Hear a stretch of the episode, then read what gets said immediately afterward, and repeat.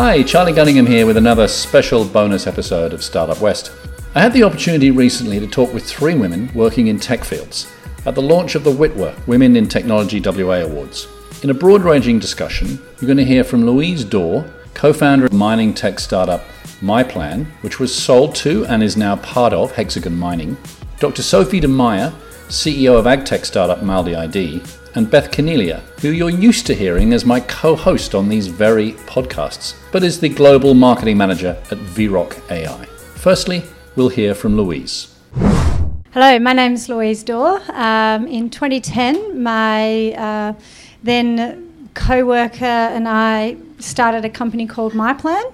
Uh, for the next seven years, we went through the journey of developing software for the mining industry, uh, trying to raise capital, uh, growing the business, and um, in 2017 we were acquired by Hexagon, which is a Swedish company um, with headquarters all around the world, uh, and we.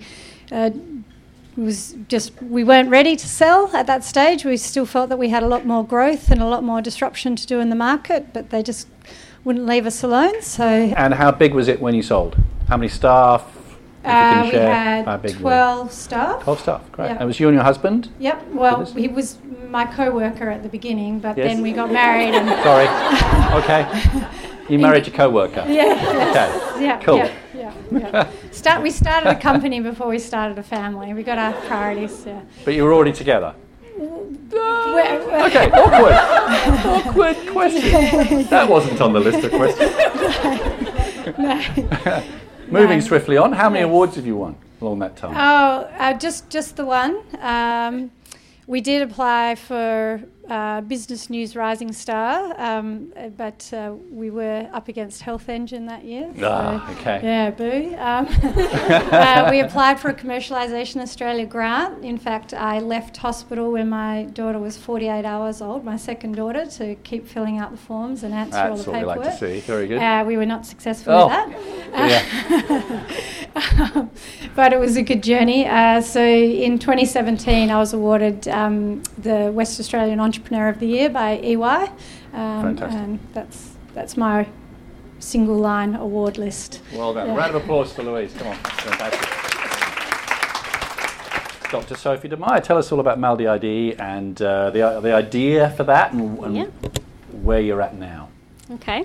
Uh, good evening, everybody. Um, Maldi ID actually originated um, out of a research project at Murdoch University. Um, so it started as an idea that I had in 2014. Um, because whilst I was doing my research, visiting farmers, I'm in agricultural industry, I always had a question: the bacteria that I'm using, are they actually doing something for my plants? Um, to answer that question simply, there was no such thing uh, commercially available for farmers. So that's why I set out to find a way of doing that.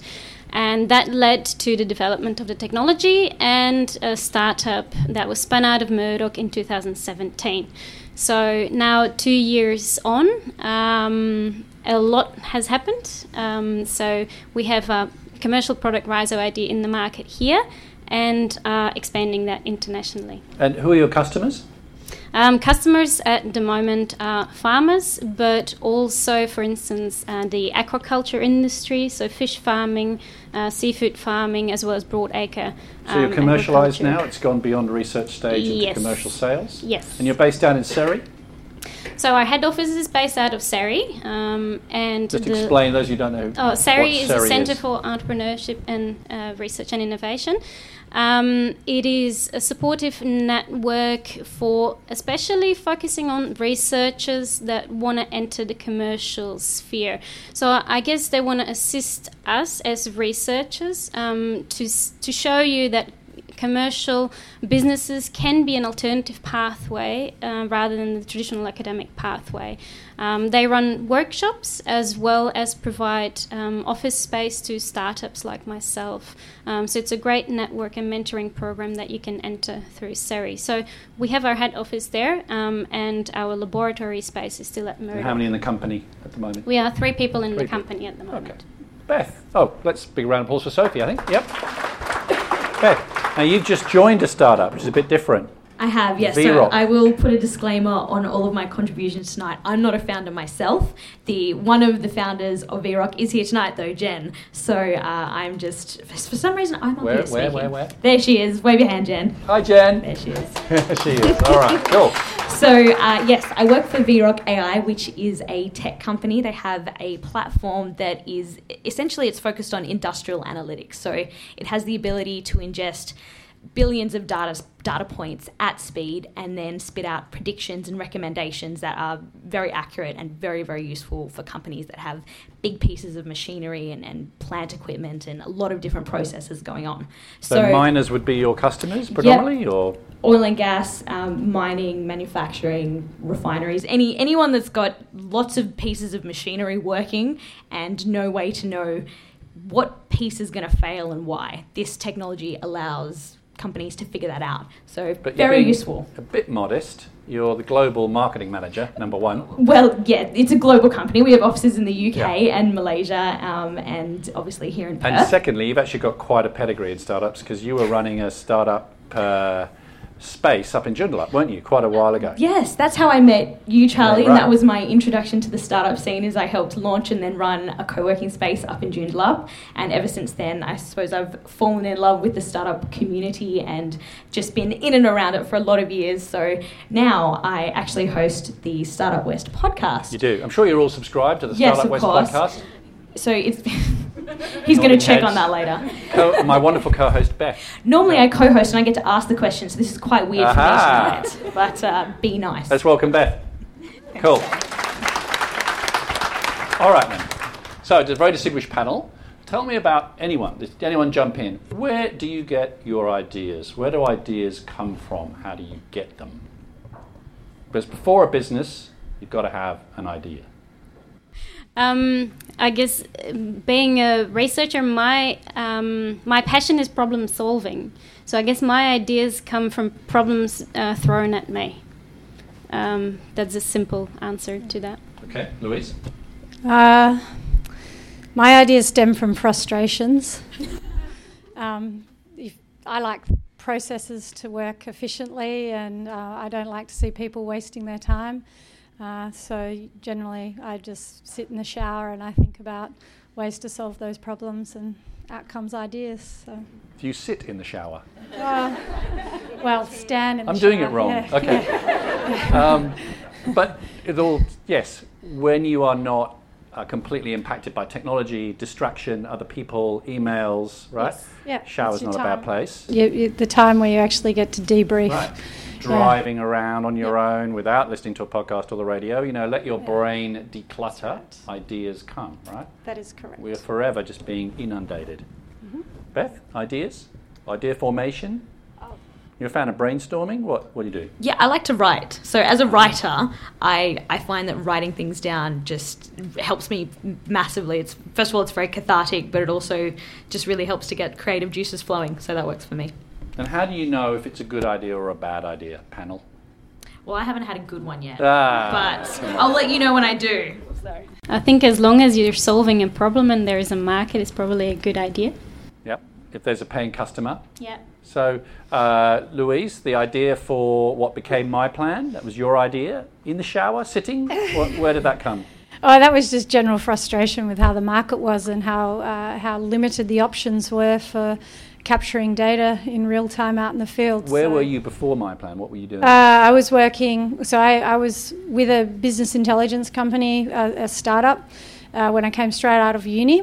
Um, and then from there, I w- went to a mining software company called Serpac, which would just sort of come out of the startup phase and was ac- uh, acquired. So every company I've worked for has been acquired. Um, just bigger fish eating. Yeah. Very good. Yep. Yeah, which yeah, I guess that happens in mining. Uh, so we just took our idea to two companies that Rob and I had worked at previously or, or done consulting to previously, and they bought our idea right there and then. So we knew it was a pretty good one. Yeah. Okay. So, straight away, you had a customer, Yes. Yep. and that was the formation of the business. Yep. Yep. So getting the first two customers was very, very easy.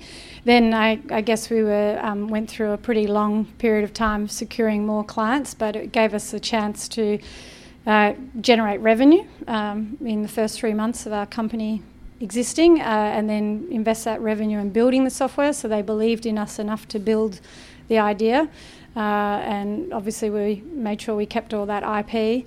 Uh, and then uh, we had to try and articulate that value and find our differentiator out in the markets. So that was the journey of us then having to take that idea and then find out how we were going to differentiate ourselves from other. So you had a businesses. customer before you built it. Yes, yeah, That's a that's a good way around. yeah, That's yeah, very good. So you had a problem you reckon you could solve. yes, Approached some customers, they bought it, and then you had to go and build it. that's correct. And how long did that take before you could actually roll out a minimum viable product or Uh, something? six months, which I thought was pretty good. Oh no, sorry, three months.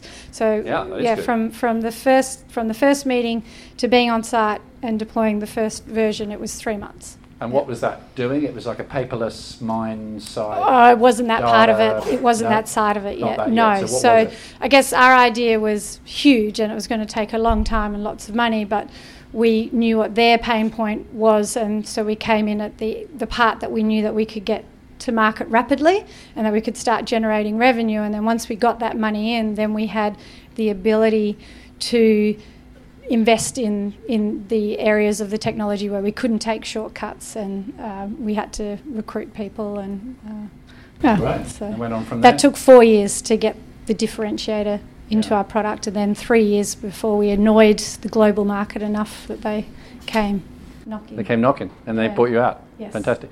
Sophie, when did you think there could be a business here? I'm doing some research. It's got an ag tech application. Yep. It's with legumes, am, am I right? Legumes, yes. Legumes. So tell me what a legume is. Uh, peas and beans and Peas and beans, all right. Okay, legume sounds very French. Good. Uh, so peas and beans. So they're, they're the market gardeners or the big agricultural producers of those products are your customers. When did you think I've got a business here? This research can be commercialized. Yeah, that was actually um, in 2016. So I was doing the research and getting the technology to a particular state where it can be trustworthy. So if you do science, obviously have a bit more. I wouldn't have been able to do it in three months. Um, it's it's very different from um, a software platform. So if, if you yeah do core science, so you really need to make sure that it is working at first. Um, but then in 2016 i wasn't i think personally not ready to make the jump yet because i wasn't sure whether farmers were going to pay for it and whether there was a market and the demand was big enough. So i actually run it as a consultancy through the university um, because they have a safe structure you can use. Yep. um, and yeah, did that, and then that allowed us to understand the price model and how to price it, um, and see that there was indeed a demand. So at university, you were researching. You'd done your PhD. This was an area of your research. Yeah, so I have I've done my PhD a long Way time, back, way okay. back. Yeah, so I I came to Australia eight years ago as a postdoc at Uh-huh. Murdoch University. Right. And it was part of my postdoctoral research that I came up with the technology. Got it. So you approach some customers. They trial it, Mm-hmm. and then when did you think this is a business? I'm going to leave university completely, set myself up at SERI because I've got a company and I've now got a uh, co-employee as well. Yeah. Um, a- as soon as I figured out that they want to pay for it, Right. Yeah. Right. because look, um, in in in a lot of industries, it's really great if you're part of a research project because you get every, everything for free. The government has paid for the research grant. You do it. Everybody wants to jump on board and give you samples. Yeah. But it's a very different story if you have to pay for it yourself. Um, and I really wanted to make sure that they were going to pay for it. Um, What's it been like moving from a university experience to a business experience and speaking business language and then pitching and raising money and all that? very different, very different. Um, and I couldn't, um, yeah, kind of highlight it enough. Um, I had absolutely no business experience whatsoever. Um, I'd never done economics, accounting, nothing, no legal background, nothing at all. So, and that's the great thing about being here, in- I think, in, in Perth, WA. There is a great network of workshops, um, of organizations, of accelerators, incubators. Um, it's it's a huge startup network Yep. here that you can tap into, and I think I have almost done all of them that you can Yep. do. So name some of them. um, start something, Curtin Ignition program through the SERI program, Harvest Accelerator. Um, yeah, so And didn't you get a WA Innovator of the Year award? yeah, WA you Innovator of the Year award. So yeah, both, but th- those are those are awards. They Right. serve a bit of a different purpose, in my Sure. opinion. So the awards is for money and recognition, but the network is really to educate yourself. If you're lacking, I had to learn like a whole new vocabulary. Right. Lean Right. business model. Lean canvas. business model, Oh there's my god. Bootstrapping. Yeah. You never know these things. So yeah, it's, it's it's really a weird vocabulary. This Yeah, yeah, business yeah. speech. Um, Beth, yeah. have you seen some mistakes made pitching wise by startups? I know you, you, you see a lot and you've seen a lot come through the 6027 space. You got anything to add on that? On pitching and, and making that impression on other people, try and get money out of them and stuff? Well, definitely. Customers. I think. Uh, yeah, I think um, Sophie touched on something quite interesting there. That that there's there's two different sides to it. There's the educating yourself on everything you possibly can, getting a um, a presentation coach if pitching something you need to get good at, but also actually just having a good business that's worthy of winning an award. I think that's probably the fundamental thing, and that it, both these ladies are kind of focusing on and getting right. Is you're solving an actual problem, so it's that that's what makes it worthy of yeah that recognition and, and of paying customers. So Now, uh, I want to ask a slightly controversial question. That's okay. We're all friends in the room. Uh, women pitching often to men. Are there issues there? Often the money men are men. Do they? There's there's a theory that you know what I mean. often the money men are men, but you know what I mean. The people with money often, 97% I think, VCs are, are, are- are owned by men. So you're, you're pitching them, especially in this town. Is it is that an extra layer of difficulty? Do they ask different questions to women as they do to men? There's a theory that they do. It's unfair that they do, but they frame questions differently. How have you found that? I, when I approach business, I look at everyone that's in the room and I'm gender neutral. I don't Sure. look at someone and go, oh, wow, I'm the only woman in the room. Like that thought never crosses my mind.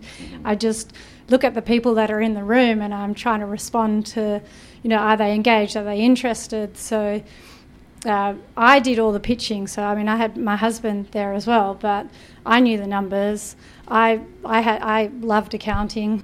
Um, I even wanted to be an accountant. Mm, it's okay. Get it Yes. out. Yeah. Good. Yeah. Cathartic. You're amongst friends. yeah, that's quite an admission. Yeah, I know. I wanted to be an accountant. Like literally, literally, Sorry, year seven, my aspiration in life was to be an accountant.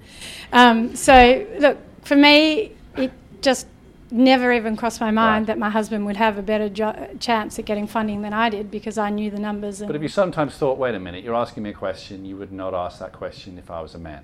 yeah, You just wouldn't um, ask it. So why are you asking it? Well, You had that? yeah, maybe, but I just kind of just they just go straight over the top Okay, of my head, and. I'll just like Move yeah, on. yeah, Reframe it. just ignore it. Yeah, Yeah. yeah. Sophie, Beth? I'm not sure I can comment on that. We haven't actually really Pitched uh, for- pitched for raising money? Mm. Um, and I think it's diffi- difficult being a female answering that question actually because Mhm. we don't necessarily know how they would frame it for a guy.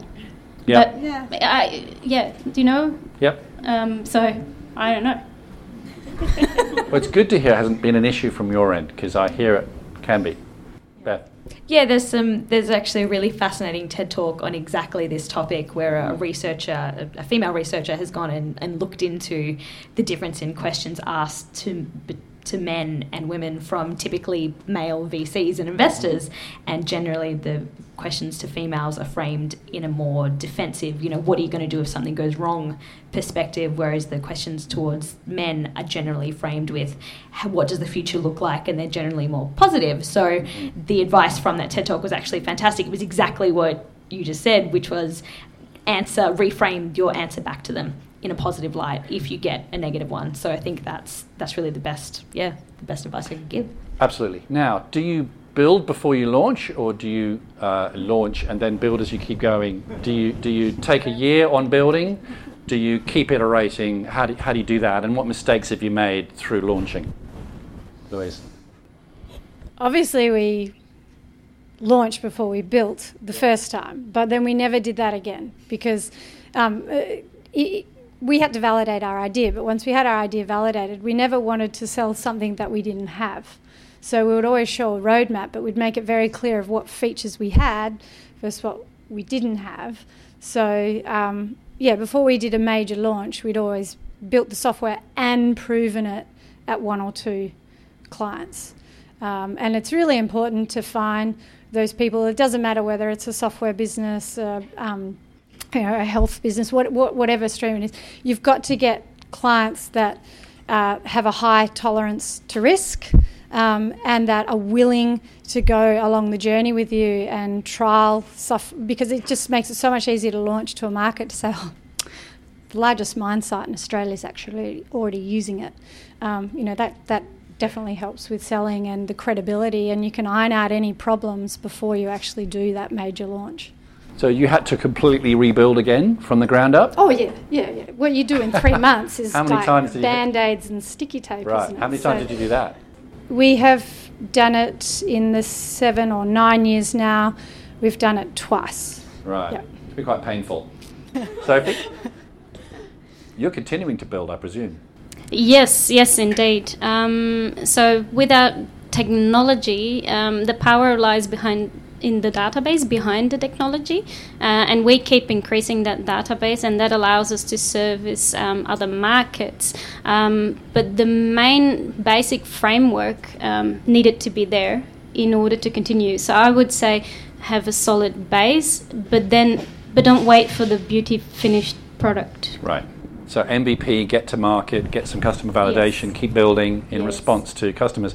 How do you not end up getting a very complicated product because you're trying to respond to all the needs of all your customers who want every little gadget and bit and red spiders over here and that bit in yellow and I want that button on the left? Um, do market research, I guess. Understand the size of the market. Um, that I guess it two avenues: go for a big market or a, a smaller market that doesn't cost you a fortune to build. So I guess there are two two avenues to that. Louise to jump in. Yeah. Uh, when you're bootstrapping, you're going to take revenue or money from anyone. So it's kind of hard to control the features in the early days, and um, your product can go like this. And it's quite a pivotal moment in your business where you realize that you actually have to say no. Um, and that that short-term pain of struggling for cash flow or not being able to pay your salaries to employees that month is definitely worth the long-term gain of having to maintain a feature that really only one annoying customer. Oh no, we love our customers. One of our very lovely customers. Not all wanted to- customers are great, right? Sometimes you have to turn it down. That- yeah, that's what you're so just like you, that there is a really pivotal point where you realise that you have to say no, Yeah. um, and it's very, very, very hard to do. Uh, but you do get to a point where you have to start drawing a line in the sand about what you can and can't do. I want to bring you in on that, Beth, because I know you've worked in uh, a lot of uh, as account manager and project manager and product manager at Alika. So you've had a lot of experience in building digital products and seeing them being built. Anything to add on that? how to build a great product, how to be close to the customer without too much, when to stop, when's enough's enough. So yeah, I did actually work for an app development company app development for company. that specialized in uh, only building products for startups, which was an interesting Okay. Proposition. market. Very tough Yeah. market. They don't have a lot of money, Money. typically. Yeah. Uh, so that company doesn't actually exist anymore. But at the time, my experience was that I essentially as an, an account manager, I, I became a psychologist, a commercialization manager. Um, a, I was chasing them up for their bills, but I was also trying to build their product. And it's something that it, it became very clear that if you don't have that roadmap up the front, it's so much harder to get to get something off the ground. And the ones that were successful were the ones that had that. We know where we're going, and we know at what point we're going to say no and or yes or whatever that question, the answer to that question is. Yeah.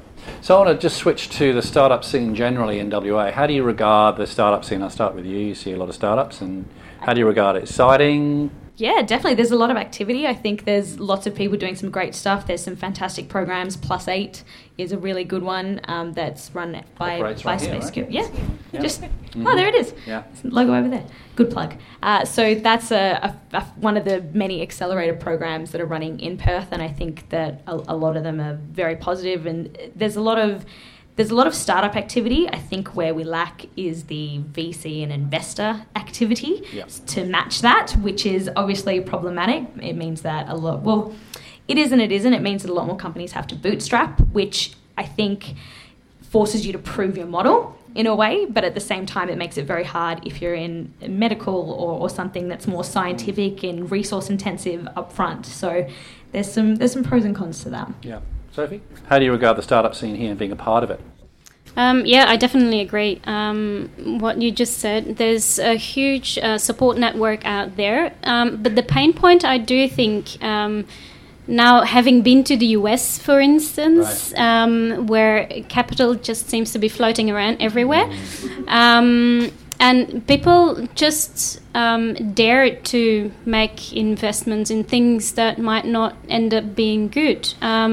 So I think definitely when it comes to um, VCs or money in general, um, that's a problem here, and I think we lose really good companies because of that. So they move away or they give up? Or? They, I think both. Yeah, some don't survive, I guess, Yeah. um, and because we'll never know what might have been there. Yeah, no, um, and others move particularly to the US. And some totally don't deserve to get funded. Right?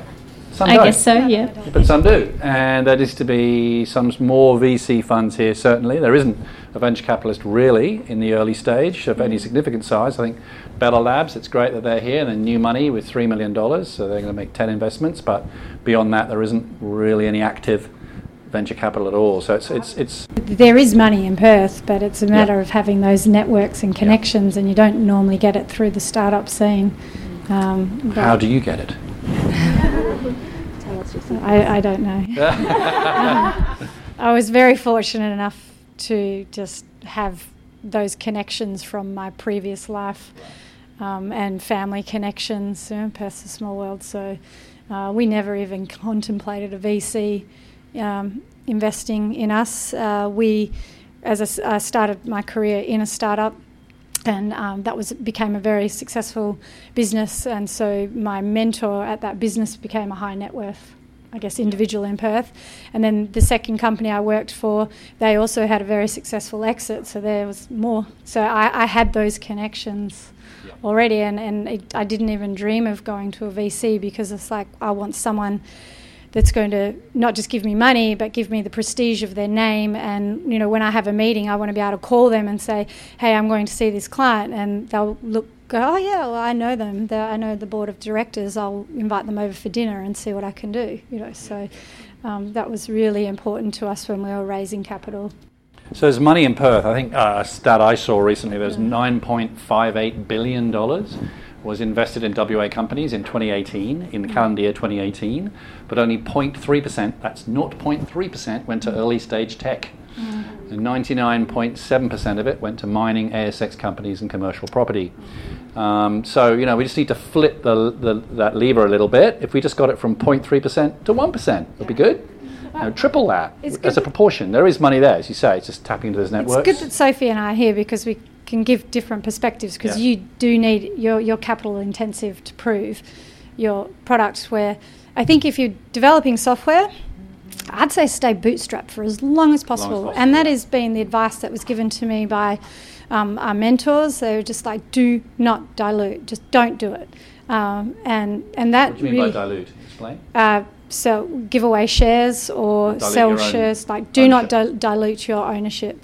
Um, I, you, you, you only get those chips once, um, and And once it's gone, it's gone. it's gone. That's right. Plus, then, then you get people on your share register that you Mm. might want to get rid of later. It's quite awkward. yeah, right? yeah, yeah. You, you, you just don't know the, the, the history behind people, Yeah. I guess. Um, So go as far as you can on your own money, Absolutely. which is what bootstrapping is. Yeah. Family, friends, and hopefully not fools, but the Yeah. three Fs, right? To start Yeah, with. yeah. Just go as far as you can Yeah. before getting any investment from an angel investor, high Yeah. net worth, or a or a VC. Absolutely, absolutely. Because I mean, if you're getting if you're getting investment before you're really generating revenue, then you're grossly undervaluing your company, and you probably haven't proven that your idea is good enough yet. Yep. Anyway, Then you got a whole and then you of got a whole lot of pressures. Yeah. yeah. And so, uh, like you did, try and get your customers to fund you. That's the best way, right? Yeah, absolutely. Ideal. Market Um, validation. Fantastic. All right. Um, anything else? If you're going to wave a magic wand over the startup scene in Perth, what would you like to change? If you're going to change one thing, Sophie, the mic's with you. Oh. Well, Just yeah, I think make we a wish and make it thus. we just touched on it. I, I think that's the biggest pain Funding. point, the funding. Yeah. So, what would you do? What would you have? What would you like to see that's not there now? Um, well, maybe for once, yeah, have a look at America. I would normally not say this, but um, I think on that point, uh, that is really working there, um, and a lot of things um, get go get up, um, fail quickly as well, which is good um, because then you can start over. But yeah, having the capacity or that budget to do it. Wave a magic wand, Louise. Wish something into existence, I or something away that you Yeah. don't like. I'd parachute mentors into every startup. Right. Mentors are essential. I've got, um, we were privileged enough to have Pia as a mentor and Cheryl. Um, and, and obviously, when we started our business, well, actually, it was probably not a good idea, this one, but we went and saw the, the first company that I went to see. I said to my husband, Look, you don't actually know how hard it is to run a company. Like, I've seen this man lose a house, not be able to pay for his children's education. You know, he's gone like this. So I think we really need to go and see him and understand what it's like to own a business. Yeah. We went and had to meet him on his boat because he was getting ready to go to the Abrolhos for mm. two months Sure. and he was getting like grange delivered by the box load onto the boat. So by then, I don't think Rob listened to anything about the journey, and just looked at the destination and went, "You beauty." But um, no, he, he gave us a lot of great advice, and like we wouldn't have been so sensible with the way we started up our business if we hadn't have been immersed with mentors and people that were just willing to give their time. And you know, it doesn't hurt to ask questions and ask for help. And you went on Springboard, didn't you? That's when I first came across you, I think, when I was at Business News. Yes? that's correct. Just talk Um, quickly about Springboard. I know Cheryl's involved in Springboard as well, but it's a Yeah. it's an accelerator for female for females. Actually, this is a funny story. Um, I was applying for a Commercialisation Australia grant, and um, then Cheryl sends me this application form for Springboard, and I didn't know anything about Springboard because it was the second year I'd been in Australia, and I was like, "Is this a test? Do I have to like apply for this program that I know nothing about?" As part of the Commercialisation Australia grant. So I really just filled out this form and sent it off, going, oh, well, I've done what she's asked. uh, but it turned out to be the most amazing program where we were immersed with, um, well, we went on a boot camp. They, In Sydney, right? yeah, in, in Mm. Sydney. Um, they, they just take your pitch and it's, it's more like a dolphin tank. Like they just work and rework and rework. They undress your business, they dress it back up, they surround you with mentors. Um, and then they send you back out into the world and, uh, and they, they help you find the right types of investors as well. And obviously, there's a magnificent community. And, and I was finally, because I didn't do any startup related networking, we just started our business, put our heads down, Yep. and just focused. And that was the first year Springboard was in WA. I think Yes, second the year in Australia year. and the first Cheryl year in got WA. it to Perth in Yeah. 2014. Cheryl. Um, so that that really opened my eyes to the networking community and just to what it's like to be on an accelerator program. Um, and that totally changed our business, changed our language, changed changed our understanding of the value of what we had done. We didn't really understand the value of what we'd done. Um, so it made us going to the market to raise capital for our next level of growth. We were just so much more powerful because we understood our value and we believed in ourselves and we were speaking the Yeah. right language. Great. So, Beth, and you want to wave your magic wand over the startup community? Get rid of something or add something? I'd probably just build on what you said, which is that obviously in America it's a very different attitude, and I think it's that attitude shift. Obviously, there is more money there, they're a bigger country, but the attitude towards investing, there's there's this. And the attitude towards failure is very different. That's Who exactly cares? what I was going to say. If you failed, that's actually a positive thing Yeah. in Silicon Valley. If you're a failed startup a, bit, entrepreneur, we're a bit reserved and Yeah. averse for that. no one's willing to be the first in. Whereas over there, you're more likely to get funding if you've had a failed startup than if you've had no startup, which is the case here. Mm, so fantastic. just a bit of a shift in, in the way we think about it, I think would be really, really beneficial. Very good. Why go for awards? We've mentioned it a little bit. What are some of the benefits? What are some of the tips you give? Because you can't go for every Bloomin' award. There's awards all over the place. So, how do you choose an award, and what are some of the benefits of going for awards, business awards or personal awards like 40 under 40 or whatever you're going to do to raise your profile? I can speak to that a little bit for VROC. I know that back in, was it 2015, Jen? You won the WA Innovator of the Year award, which was at that time a really critical um, piece of recognition for the company that was, you know, just starting to onboard clients, and that really helped with that credibility and and solidifying that they really had something that that. I suppose the benefit of awards is that it's someone else saying you're great instead of you saying you're great, which is a lot. That's Yeah. way referrals are so important in any often. business. Exactly. Yeah. Exactly. So I think that um, yeah, in terms of advice, I, I have written a few in my time, and it's um, it's something you said to me recently. Actually, answer the question. That is the one piece of advice. A lot of people that if when you're responding to an, a Read question, question. read the question and then answer the question. Those those would be my two Amazing the number that don't do that. When I was a school teacher, but also now I'm a judge on many of these awards programs, I know they're good, but what they've written, oh, just sorry, I can't give the grades. Oh. Anyway, oh, sorry, I had a bit of a flashback there, bit of a moment.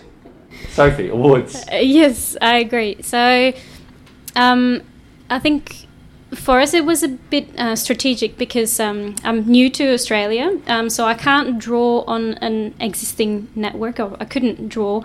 Uh, my parents don't live here, so I I didn't go to school here. So there's a lot of networks that you take for granted um, when you grow up in a particular country.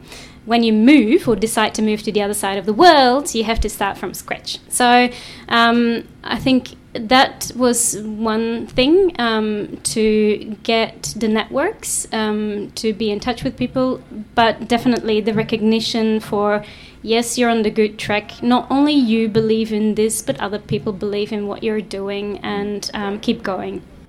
And it, it's, it's good for your staff, it's good for your investors, and it's good for you as well. But it's also good for potential investors, staff, right? Yes. Louise. Well, after my failed attempt of Rising Stars, which you were the judge, I haven't I quite gotten over And I that. encourage you to enter. you did, you did. Um, anyway, yeah. So right, after that, I sulked part, for it's about five winning. No. It's okay. no, no, no. Look what happened to you. See? Brilliant. you, you made me stronger.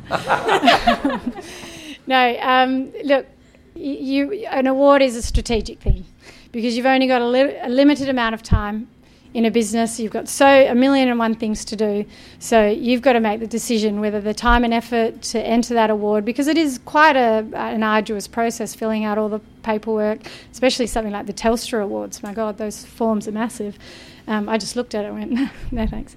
Um, so, and you've got to really know that it is going to help raise your profile, like it absolutely um, um, does. If you're like WA Innovator of the Year, you've got to choose those awards um, that that are going to make a difference for your business. The Entrepreneur of the Year. Um, it, it was a little bit of a different journey for me because we just exited our business. So all of the networking and um, profile of our business uh, we didn't exploit as much because it was, you know, it was sold. But it does an amazing job for megalomaniacs, which I am definitely in that category. So my poor husband had to deal with me for quite a while. You end up going to Monaco? Don't they end up in Monaco? Oh yeah, awards? no, I'd love to go, but um, No? I was meant to go this year, but I've Ah. got more bubs on the way. So, Ah, yeah. congratulations. Yeah. Right, lovely. That's a nice way to finish, I think. Lovely, that's what it's all about, isn't it? Can we thank our panel?